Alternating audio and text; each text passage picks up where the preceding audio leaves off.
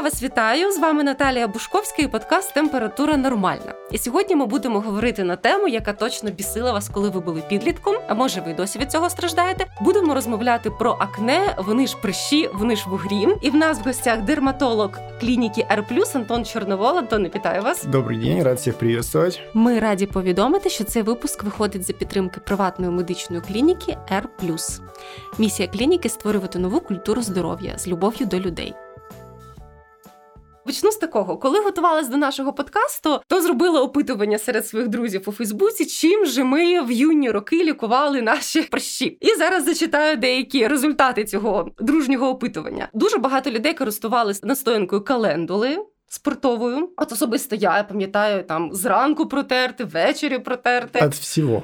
Так, так. Хтось точково мазав пастою в надії, що станеться диво, і завтра все буде добре. Комусь навіть радили припалювати це рідким азотом. Хтось використовував саліцилову кислоту, хтось робив скраби сіллю або содою. Деякі робили маски з глини, хтось користувався лівомітицином, хтось ромашкою, а хтось чистив печінку, кишківник та кров. Як я вже не уточнила. Ось такі міфи. І ще один міф, з якого б я хотіла теж детальніше почати, це харчування.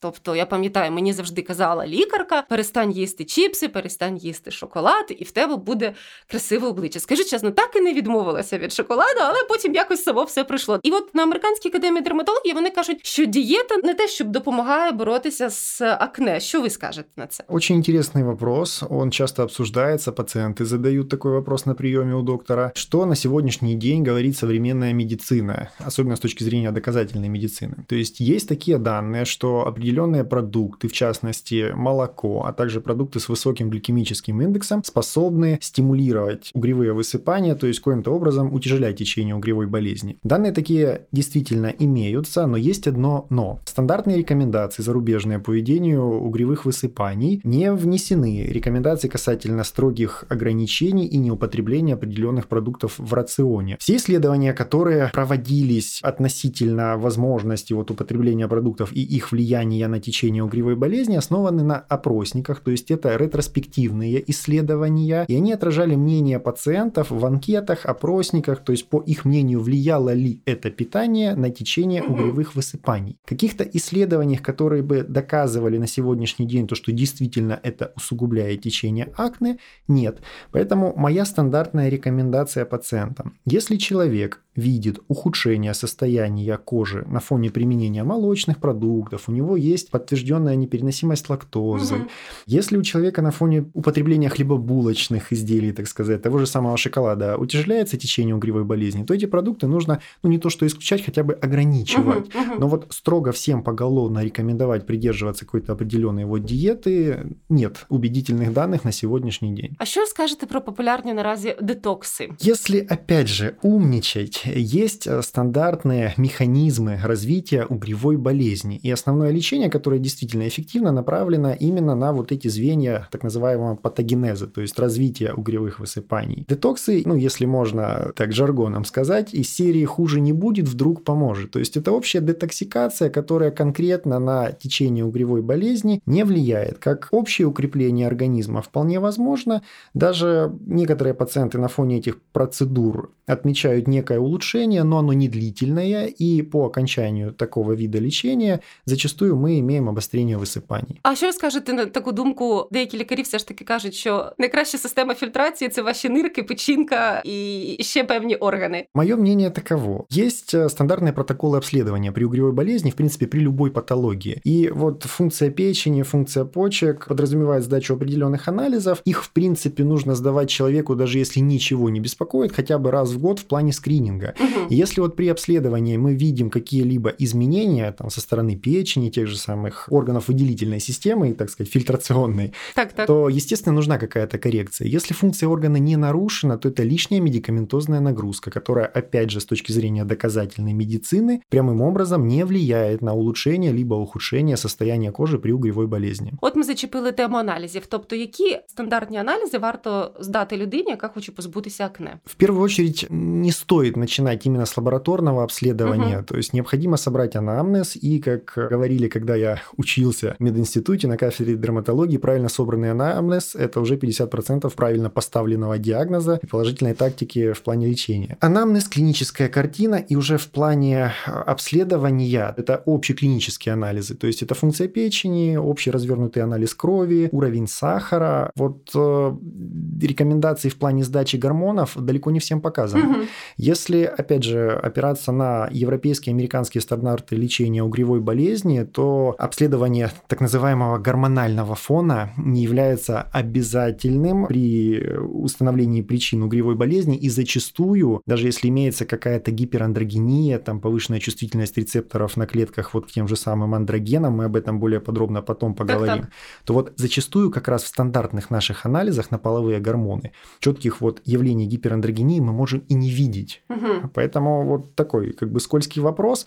Если с точки зрения доказательной медицины далеко не всем и не поголовно нужно сдавать анализы на гормоны. То есть при наличии какой-то патологии, и это уже будет определять на приеме либо врач-гинеколог, либо эндокринолог, либо гинеколог-эндокринолог, то тогда, естественно, нужно обследоваться при наличии изменений корректировать эти изменения, но не на приеме у дерматолога, когда угу. мы на первичном приеме сразу на несколько тысяч выписываем до обследования, которое по большому счету и не так уж необходимо. И ничего не покажет конкретно. Да, и не влияет на тактику лічення. Тобто тактика лічення все одно вона стандартна. Давайте от перейдемо щодо тактики лікування, детальніше механізми появи акне. Коли я робила це опитування, мені писав знайомий: у мене ніколи такого не було. Я був підлітком і дивився усі ті стрьомні штуки на, на обличчя, а в мене все нормально. Чому так? Чому хтось страждає чи не до 30-40 років, а хтось має чисто обличчя все своє життя? По большому счету, угревая болезнь на сегодняшний день это хроническое, генетически обусловленное заболевание кожи, при котором котором имеется индивидуальная повышенная чувствительность сальных желез к воздействию половых гормонов, в частности андрогенов. И вот в зависимости от того, есть это повышенная чувствительность угу. или явление гиперандрогении у человека, либо нет, мы либо имеем угревые высыпания, либо не имеем. То есть это не зависит от характера питания, от функции печени. Когда говорят вот там из серии там вам нужно родить или вам нужно там почистить печень, это не совсем корректно. До речі, щодо народити, дуже багато дівчат відписали, що перше, що вони чули, особливо це смішно чути, коли тобі 16 років, да, ти найближчі 10 років точно не збираєшся не народжувати. Да. Так. Вот помимо явлений вот этих с воздействием андрогенов, там рецепторах на клетках, основные механизмы развития угревой болезни. Первое – это гиперпродукция, то есть избыточная продукция кожного сала. То есть угу. когда наши сальные железы функционируют в большей степени, чем это необходимо. Второй момент – это закупорка выводных протоков сальных желез или так называемый фолликулярный гиперкератоз, когда роговые клеточки скапливаются в устье фолликула и э, создают так называемые роговые пробки, в результате чего накапливается секрет сальных желез, кожное сало, и мы имеем комедоны, которые в последующем уже переходят в воспалительные элементы. Кроме этого, большую роль играют пропион бактерии акне. По современным публикациям они уже немножко поменяли свое название, их называют кутибактерии акне, то есть это представители микробиома микробиома сально-волосяного фолликула. И конечным, так сказать, процессом является воспаление, то есть за счет активации флоры, которая живет в сально-волосяном фолликуле, и большого количества питательной среды, то есть угу. кожного сала. І ось тут відразу таке питання: Теж чула в підлітковому віці, що це все через сальні залози. Мені радили, що обов'язково треба це все протирати чимось таким спиртовим, таким ядрьоним. Це настінка календули, або був такий е, термоядерна така штука, називалась вона Балтушка. Uh-huh. Тобто я навіть приходила в аптеку і казала: мені треба балтушку від прищів, і всі такі буде зроблено. І давали цю термоядерну спиртову штуку. Звичайно, після цього нічого краще точно не ставало. Наскільки помилково робити такі косметичні процедури? Во-первых, крайне не рекомендую рекомендую заниматься самолечением. И вот подобные средства, любые спиртовые растворы, то есть механическое воздействие на кожу, скрабирование любыми методами. Выдавливание. Выдавливание угу. категорически запрещено. То есть э, все эти манипуляции, в том числе вот и болтушки, отдельно, если можно пару слов в плане болтушек, то есть это экстемпоральные средства, которые готовят в аптеке.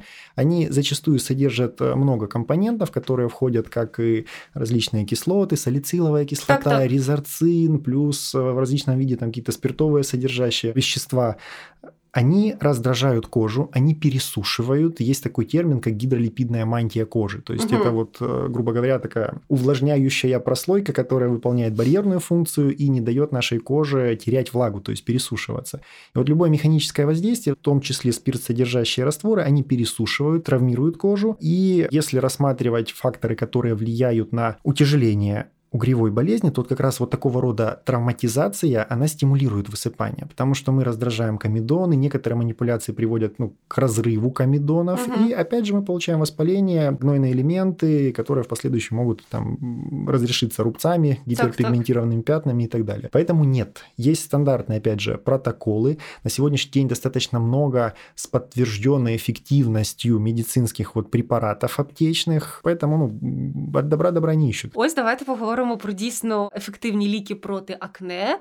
Я від вас це чула і від інших ваших колег, що люди чомусь бояться цих ліків, хоча вони дійсно ефективні і, наскільки я розумію, доволі безпечні. Що ж це за ліки, чому їх бояться і чому вони допомагають? Я, если вы не против, начну издалека. Давай. То есть есть, опять же, стандартные протоколы, и на чем они основываются. Угревая болезнь имеет несколько степеней тяжести, то есть начиная с комедональных акне, когда мы имеем только комедоны, и уже в последующем от количества воспалительных элементов, папул, пустул. Есть легкое течение, среднетяжелое, тяжелое и последняя стадия – это конглобатные акне, когда мы имеем там большие кистозные гнойные элементы, которые разрешаются с образованием рубцов и так далее. Вот в зависимости от степени течения угревой болезни есть разные подходы к терапии. То есть всегда препаратами первой линии являются наружные средства. Угу. Они в первую очередь состоят либо из бензоилпероксида, либо из адополена и комбинаций. То есть есть средства, которые содержат и бензоилпероксид, и адополен, а есть средства, которые содержат, там, например, бензоилпероксид и клиндамицин. Также можно использовать в качестве там, первой линии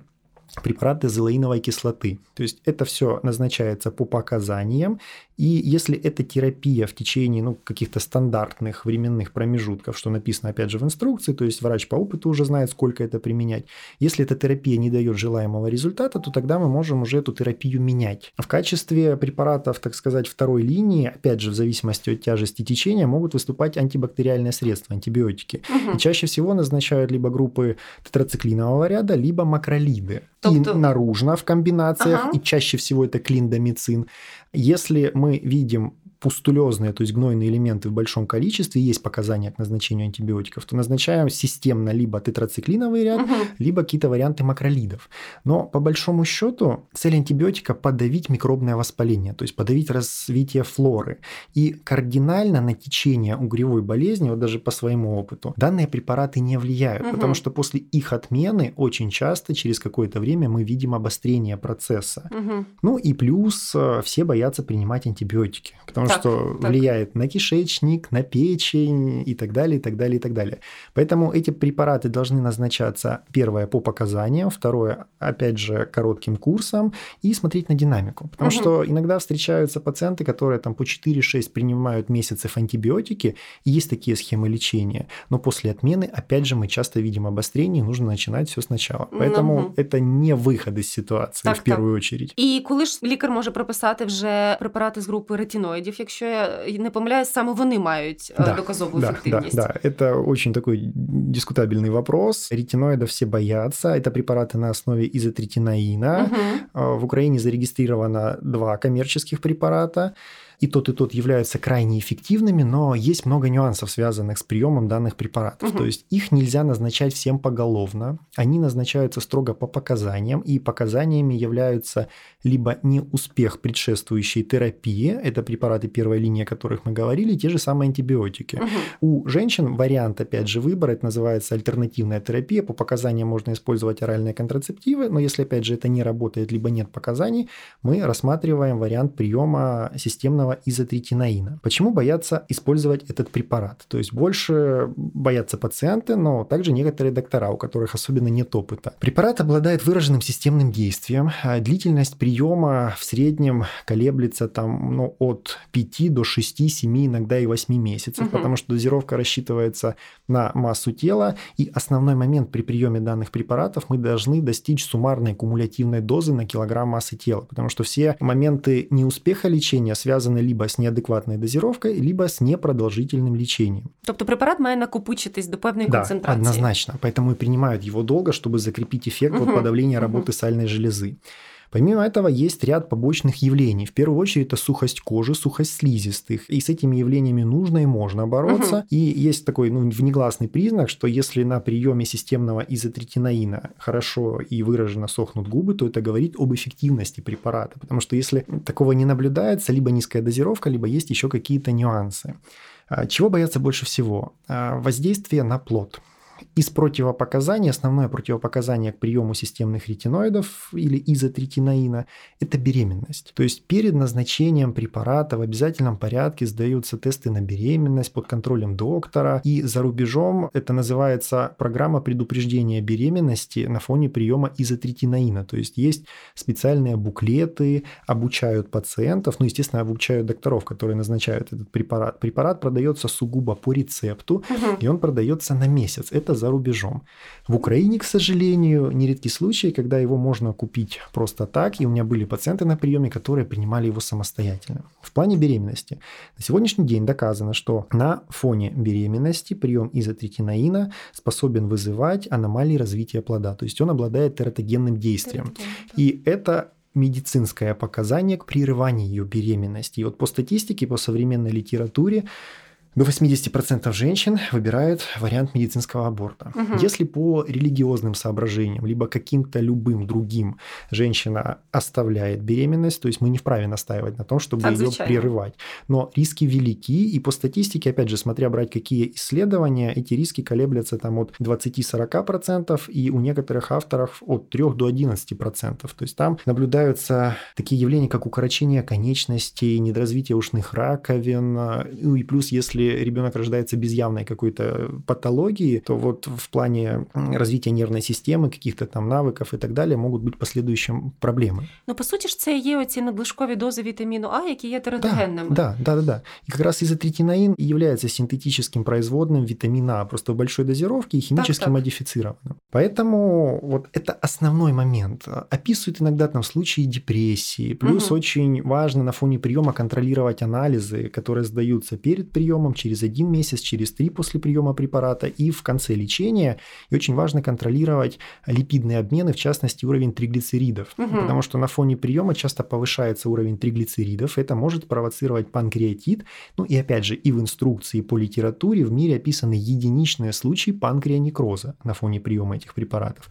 Это не из серии страшной сказки, такое бывает, но я Просто всегда... треба про це знати. Да, я всегда говорю, что вот такие огромные инструкции с кучей побочных явлений описанных не говорят о том, что препарат страшный, они говорят о том, что препарат исследован, и все возможные нюансы уже известны. На жаль, це дуже важко.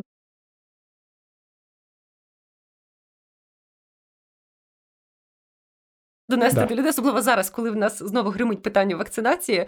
З якого віку виходить, можуть прописати цей препарат? Препарат по инструкции разрешен с 12-летнего возраста, то есть его можно назначать, но опять же соблюдая все правила и если уж мы подростку назначаем такой вид лечения, то консультация должна занимать много времени, дабы объяснить эти все нюансы в первую очередь родителям. Батькам так. Да, и потом уже самому ребенку. Но на сегодняшний день применение по показаниям системных ретиноидов от э, Европейской ассоциации дерматологии признано наиболее эффективным методом лечения угревой болезни.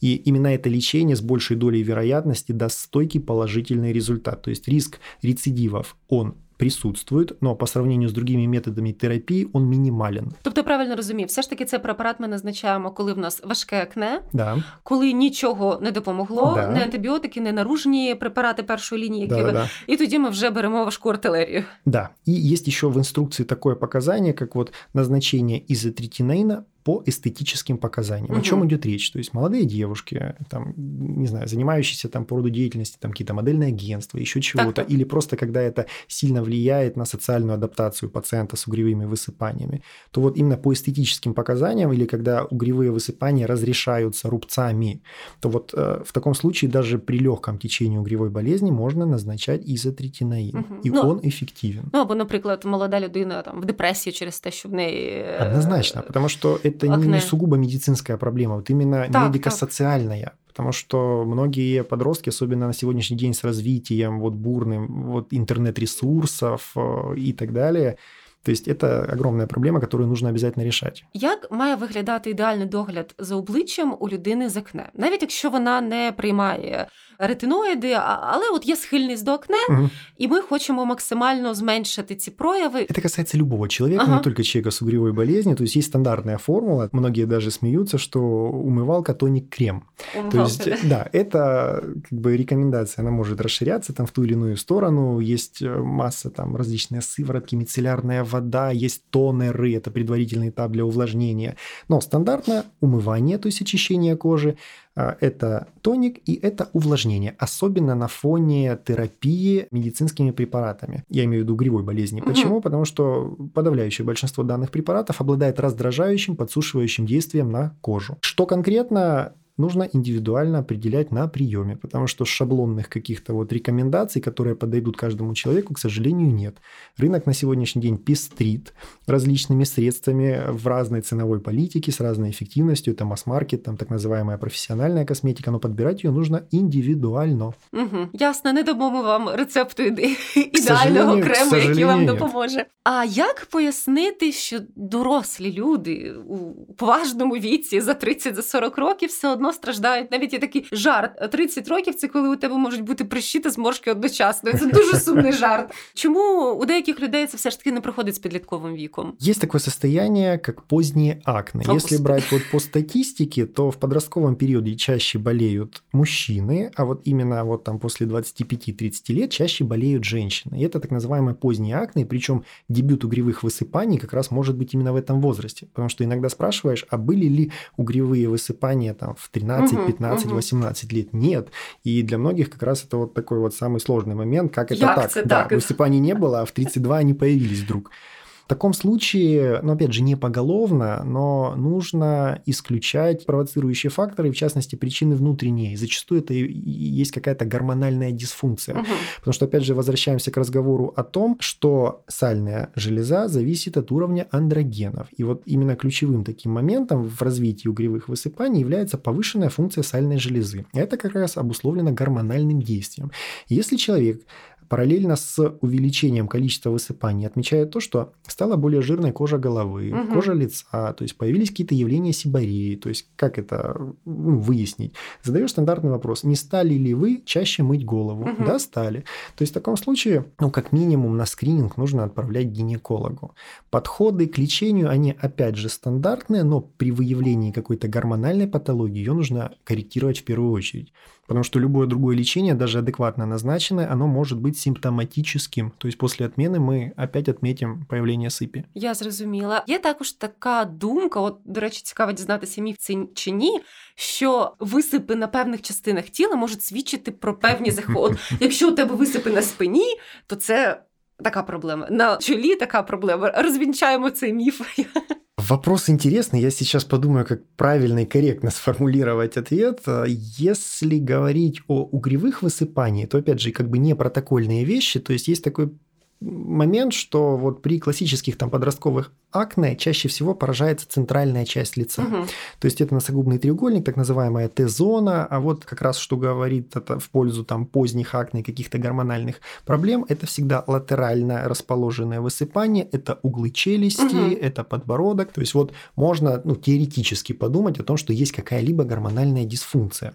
Что касается в общем дерматологии, то вот прям такого, что вот здесь на спине, значит, ищем проблемы в левой почке. Такого нет, а, но есть конкретные такие сложные по автору называющиеся заболевания, которые говорят о каких-то внутренних проблемах, и чаще всего это связано с какой-либо пролиферацией, то есть с онкологическими заболеваниями, там, например, с синдромом Лезера-Трела, когда очень быстро и резко появляется в большом количестве сибарейные кератомы в области туловища, то есть там чаще всего это либо какая-то онкология, касающаяся желудка, либо пролиферация в области кишечника. То есть не обязательно злокачественная, это может быть полипоз кишечника, но нужно смотреть в эту сторону. То же самое, например, касается нейрофиброматоза, так называемые э, пятна кофе с молоком. То есть если вот у ребенка их э, более пяти, ну, есть другие специфические признаки, я не буду сильно как бы грузить вот такой медицинской информацией, угу. то есть смысл, опять же, отправить к неврологу, исключить вот эти, ну, чаще всего какие-то сложные, генетически обусловленные, редко встречающиеся дерматози. Но такое есть. Ну, але наскільки розумію, це досить рідкісні випадки. Да, тому... однозначно. Так. Это не на рутинном там амбулаторном прийомі, що кожен третій має такі Звичайно, проблеми. Звичайно, так. А кневагітних це інша проблема, про яку я читала. І я навіть знала одну жінку, якою було акне вагітних, і дійсно, поки вона не народила дитину, на обличчя як кажуть, було без сльоз не подивишся. Угу. Знову ж таки, що робити, як я розумію, ретиноїди ми виключаємо в такому випадку. Звичайно, однозначно. Да. однозначно. А що ж робити? Чи можна це якось полегшити. Есть такое состояние, честно вам скажу, не очень люблю консультировать беременных, потому что, опять же, эмоциональный фон, Звичайно. доктор боится назначить что-то лишнее, и, к сожалению, вот в Украине, если открыть любую инструкцию к медицинскому препарату, там везде написано, либо да. запрещено, Э, или не исследовано, либо на усмотрение врача с учетом соотношения возможной пользы, либо риска. Угревая болезнь при беременности часто встречается, и есть несколько вариантов, то есть это либо усиление высыпаний на фоне имеющейся уже угу. проблемы, иногда бывают дебюты. С чем связано? Чаще всего угревые высыпания возникают в первом и втором триместре, связано опять же с изменением гормонального фона, то есть с повышением количества андрогенов, и если у нас были угревые высыпания до беременности, часто обострение связано связано с тем, что многие средства запрещены, и на этапе планирования беременности либо при ее наступлении адекватный доктор эти Звичайно. рекомендации отменяет. Что же делать? Как бы говорить, что не лечить, давайте ждать 9 месяцев, родимый будет все хорошо, не выход, потому что есть различные проявления, и это реально влияет на качество жизни. Так, так. В инструкциях, естественно, по крайней мере в Украине, написано, что ну, практически ничего нельзя. Единственное, что это препараты, содержащие бензоилпероксид, клиндамицин и азелаиновая кислота. То есть везде написано, что имеющиеся данные на сегодняшний день не доказали негативного влияния, но конкретных вот стойких данных в пользу того, что прям можно и вообще без вариантов, такого тоже нет. Всегда это остается на усмотрение врача. Если брать во внимание зарубежные рекомендации и доказательную медицину, то там написано, что можно, желательно не в первом триместре, но тем не менее, использовать препараты азелаиновой кислоты, использовать бензоилпероксид и использовать клиндамицин, либо комбинации этих препаратов. Это все наружно, правильно? Это все наружно, так. да. Что касается системного лечения, ретиноиды категорически нет, и по инструкции Звичайно. пишут, что минимум там через месяц после окончания приема можно, можно планировать угу. беременность. По-хорошему, ну, минимум 6 месяцев, чтобы все были спокойны. Да, потому что вот эта цифра 30 дней, она чем обусловлена? Были проведены исследования, вот самый долгий период выведения препарата из организма, он там составил там 35 дней и сколько-то часов. Вот на это опираются. Но вот чтобы наверняка и потом не говорить, кто прав, кто виноват, так, так. 6 месяцев. Поэтому ретиноиды категорически нет. Что касается системных антибиотиков, то наиболее часто назначающиеся препараты вот тетрациклиновой группы, они запрещены, потому угу. что они доказано... Вли... Да? Нет эротогенные, но они способны там накапливаться в печени плода, угу. влиять на развитие внутренних органов и так далее. Из того, что можно, опять же, с соотношением пользы и риска, и это больше вот рекомендации не наши протокольные, а зарубежные – можно использовать препараты эритромицина, клиндамицина, и есть отдельные публикации, говорящие о возможности использования джозамицина. Угу. Но вот в частности к клиндамицину и эритромицину очень часто либо резистентны микробы, либо эта резистентность на фоне применения развивается и развивается очень быстро. Потому что старые антибактериальные препараты используются давно, и вот есть такие нюансы. Но по показаниям коротким курсом их можно использовать. Наружно адополен – это вот, ну, грубо говоря, такой аналог ретиноидов, э, он тоже запрещен, потому что описаны единичные случаи тератогенного воздействия на плод, сходные с системным применением изотретиноина. Есть отдельные работы, говорящие о том, что можно использовать препараты на основе салициловой кислоты, но, угу. опять же, она обладает кератолитическим действием, то есть растворяет роговой слой, раскрывает комедоны, но она обладает сильным раздражающим действием, поэтому, опять же, не рекомендуется. То есть, в принципе, это вот то, что мы можем делать. Повернусь трошки до питання догляду за обличчям обличчям і задам питання щодо макіяжу, тому угу. що все ж таки молоді дівчата вони все одно будуть фарбуватися, але питання накладання тонального крему чи це не створює сприятливе середовище для погіршення ситуації. От що робити? Фарбуватись чи не фарбуватись? Якщо фарбуватись, то як? В моем арсенале есть такая стандартная шаблонная фраза, ага. что часто, опять же, задают этот вопрос. Мы высыпания не маскируем, мы их лечим. Угу. Что касается косметики, особенно вот эти все тонирующие средства, то их по возможности нужно исключать. Потому что да. за редким исключением все вот эти вот тонирующие средства, то есть тональный крем, та же самая пудра, хотя пудра лучше, они обладают комедоногенным эффектом. То угу. есть они закупоривают комедоны, и мы тем самым провоцируем появление новых высыпаний.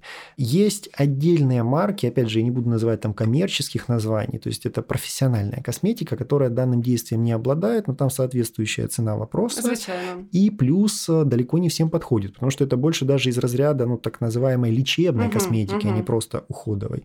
Если уж совсем не в моготу и нужно как-то навести красоту, то лучше использовать пудру, а не тональный крем, потому что пудра содержит меньше силиконов. Угу. И опять же, по имеющимся данным на сегодняшний день, ее комедоногенное действие меньше, чем у тонального крема. Потому что вот э, что бы ни говорили, если девушка хочет так сказать, выглядеть красиво, вот кто бы ее не убеждал, там, не знаю, родители, муж, парень, доктор на приеме, она все равно накрасится, потому что по-другому никак. Тому краще порадити щось, що має нижчі ризики да, погіршити пудра. То есть пудру использовать можно, но опять же без фанатизма. Если вы там на выходных... Шары, да? да, если вы находитесь дома, если нет никаких встреч, там еще чего-то, то лучше Без средства цього. декоративної косметики не наносить. Тоді ще питання щодо таких дивозасобів. Пам'ятаю, коли я була підлітком, багато їх рекламували, що нібито точково ти там нанесеш, і через 24 години все минеться. І е, надія, що на побаченні ти будеш саме такою, як ти собі подобаєшся. Чи існують взагалі такі засоби, нет, чи це чи я витрачала дарма гроші? Такого, к сожалению, нет. Чудодейственной палочки-выручалочки не существует. Единственное, что вот если на самом-самом вот этапе зарождения воспалительного элемента, то есть мы его заметили, если сразу быстро вот нанести точечно средство на основе бензоилпероксида, то с большей степенью вероятности этот элемент не будет дальше развиваться, ага. то есть он подсушится, отшелушится, но это не вопросы 24 часов. Ага. И вот все вот эти рекламные моменты, ну это чистый маркетинг. Звичайно, но не витрачаємо вот, гроші да, такого, к сожалению, нет. Я зрозуміла. А чи можемо ми з чимось переплутати акне? От я впевнена, там бувають випадки, коли до вас приходять клієнти, яких роками лікують від акне, а в них то не акне. Угу. Чи буває таке? І з чим можна переплутати бугровий висип? Зависит от возрастной категории, угу. вот, потому что некоторые заболевания вот в подростковом возрасте не совсем типичны, но самые такие как бы вот э, распространенные дерматозы, с которыми нужно дифференцировать, это либо периоральный дерматит, угу. либо розация. Почему? Потому что сходные элементы высыпаний, но опять же есть отличия. То есть поражение там центральной латеральной части лица, преобладание каких-либо элементов сыпи. Потому что, например, при угревой болезни отсутствуют телеангиктазии, сосудистые звездочки, угу. ну, так званое явление купероза. Вот. Но когда речь идет о розации, то есть это ангионевротическое заболевание, то есть избыточная реакция, вот опять же, сосудов, там, кожи на воздействие мы побачим эти зирочки факторов. С... Угу. Да, но как бы грамотный дерматолог на приеме отдифференцирует эти вещи. Опять же, всегда есть анамнез, и он о чем-то говорит. Потому что, например, при угревой болезни не будет реакции кожи там, на воздействие какой-то там температуры, какие-то эмоциональные переживания, когда угу. идет там прилив крови, там краснеют щеки, так, плюс так, есть так. наследственность. То есть вот самое распространенное вот это. Что касается периорального дерматита, то а, некоторые авторы рассматривают это как определенная стадия розация, некоторые говорят, что это больше дерматоз а, аллергической природы, и нужно искать провоцирующие триггерные факторы, исключать их. Ну и, наверное, все. Я зрозуміла. Як запобігти шрамам? Угу своевременно начинать лечение. Потому что независимо, опять же, от степени тяжести угревой болезни, склонность к рубцам, она индивидуальная, угу. и рано или поздно высыпания все равно могут пройти, либо с участием доктора, там, либо самостоятельно. Но вот рубцовые изменения корректировать достаточно сложно. И какой момент? То есть, если на коже уже сформировался рубец, то соединительная рубцовая ткань в этом месте останется. Вот такого, что, вот как многие там спрашивают, доктор, лазер у вас есть? Мы сейчас полечим. То есть лазер-то полечит, но он может выровнять э, цвет, он может выровнять э, относительно вот поверхности кожи эти высыпания, но рубец он не уберет. То есть, если есть уже какие-то грубые рубцы, единственный выход это хирургическое угу. иссечение у пластического хирурга, но опять же после этой процедуры все равно остается рубец. Угу. Поэтому, если есть проявление угревых высыпаний, и вы видите, что остаются рубцы, нужно немедленно начинать лічить, тому що лучше лічення це профілактика. І знову ж таки перескочу на догляд. Не можу запитати. Популярна була штука. Просили поставити вам це питання: глиняні маски. В принципі, їх можно использовать, то есть они обладают подсушивающим действием, успокаивающим действием. Но опять же, глины есть разные, производители есть разные, и основной момент в плане использования вот этих глиняных масок не часто. Потому что, опять же, мы можем более чем нужно раздражать кожу так, так. и стимулировать вот эти вот процессы усиления высыпаний. Потому что так получается, если послушать, ничего нельзя. То есть мы только идем в аптеку, и у нас вот есть там 3-4 позиции препаратов, которые можно использовать. То есть, в принципе, если это легкая степень угревой болезни, если есть комедончики, и кожа не склонна вот каким-то э, гиперчувствительным реакциям, то есть там не вспыхивают сосуды, она не краснеет, не шелушится, то, в принципе, глиняные маски использовать можно, но не часто. Я зрозуміла. І тоді такі останні питання поставлю. Часто жінки помічають, що в них майже весь місяць чисте обличчя, але десь за тиждень угу. до початку менструації починаються якісь висипання, у когось на підборідді, у когось в принципі по обличчю висипання. Це я так розумію, теж зумовлено тим, що збільшується активність сальних залоз. І чи можна якось цей період зм'якшити? Бути впевнено, що весь місяць ти будеш красивою. Безусловно, усиление высыпаний вот в преддверии месячных обусловлено гормональными изменениями, потому что в зависимости от фазы цикла уровень гормонов меняется, и опять же вот изменение уровня гормонов стимулирует работу сальной железы. Поэтому если мы знаем, что вот у нас там за 5-7 дней будут высыпания. Опять же, мы не ждем там, пока посыпет еще чего-то. Вот если где-то что-то мелко появляется, можем использовать э, лечебные средства, которые наносятся, опять же, точечно. Угу. Потому что если на постоянной основе высыпаний нет, э, наносить постоянно ту же самую азелаиновую кислоту нет смысла. Потому что Теж сушити шкіру, да, так помимо лечебного действия есть действия раздражающие. И в обязательном порядке, если есть склонность к угревым высыпаниям, даже когда на данный момент сыпи нет – адекватный уход за кожей, очищение, увлажнение. И опять же с подбором в сторону проблемной кожи. То есть э, те же самые, я прошу прощения, так называемые умывалки, которые для проблемной кожи, ага. склонной к комедонам, высыпаниям, которые будут эти открытые комедоны убирать и в адекватной мере подсушивать кожу. Ну, тобто робимо висновок. Жодного самолікування, не боятись ліків з доказовою ефективністю, вони рятують, просто треба до цього підходити знову ж таки з розумом. Да, і щоб їх назначав адекватний доктор, маючий опит примінення. Так, руки від обличчя прибрали, замість тонального крему пудра. Да. дякую. Ви мені здається, все чудово нам пояснили. Спасибо за можливість поділитися інформацією. Ми будемо вас запрошувати ще. В мене є ще певні ідеї для того, щоб ми всі стали ще красивіше. З вами був подкаст Температура Нормальна. Я його ведуча Наталія Бушковська. Я вам дякую. Всім здоров'я. До побачення. І ще раз хочу подякувати приватній медичній клініці R+, за те, що вони стали нашими партнерами, і за те, що цей подкаст виходить завдяки ним.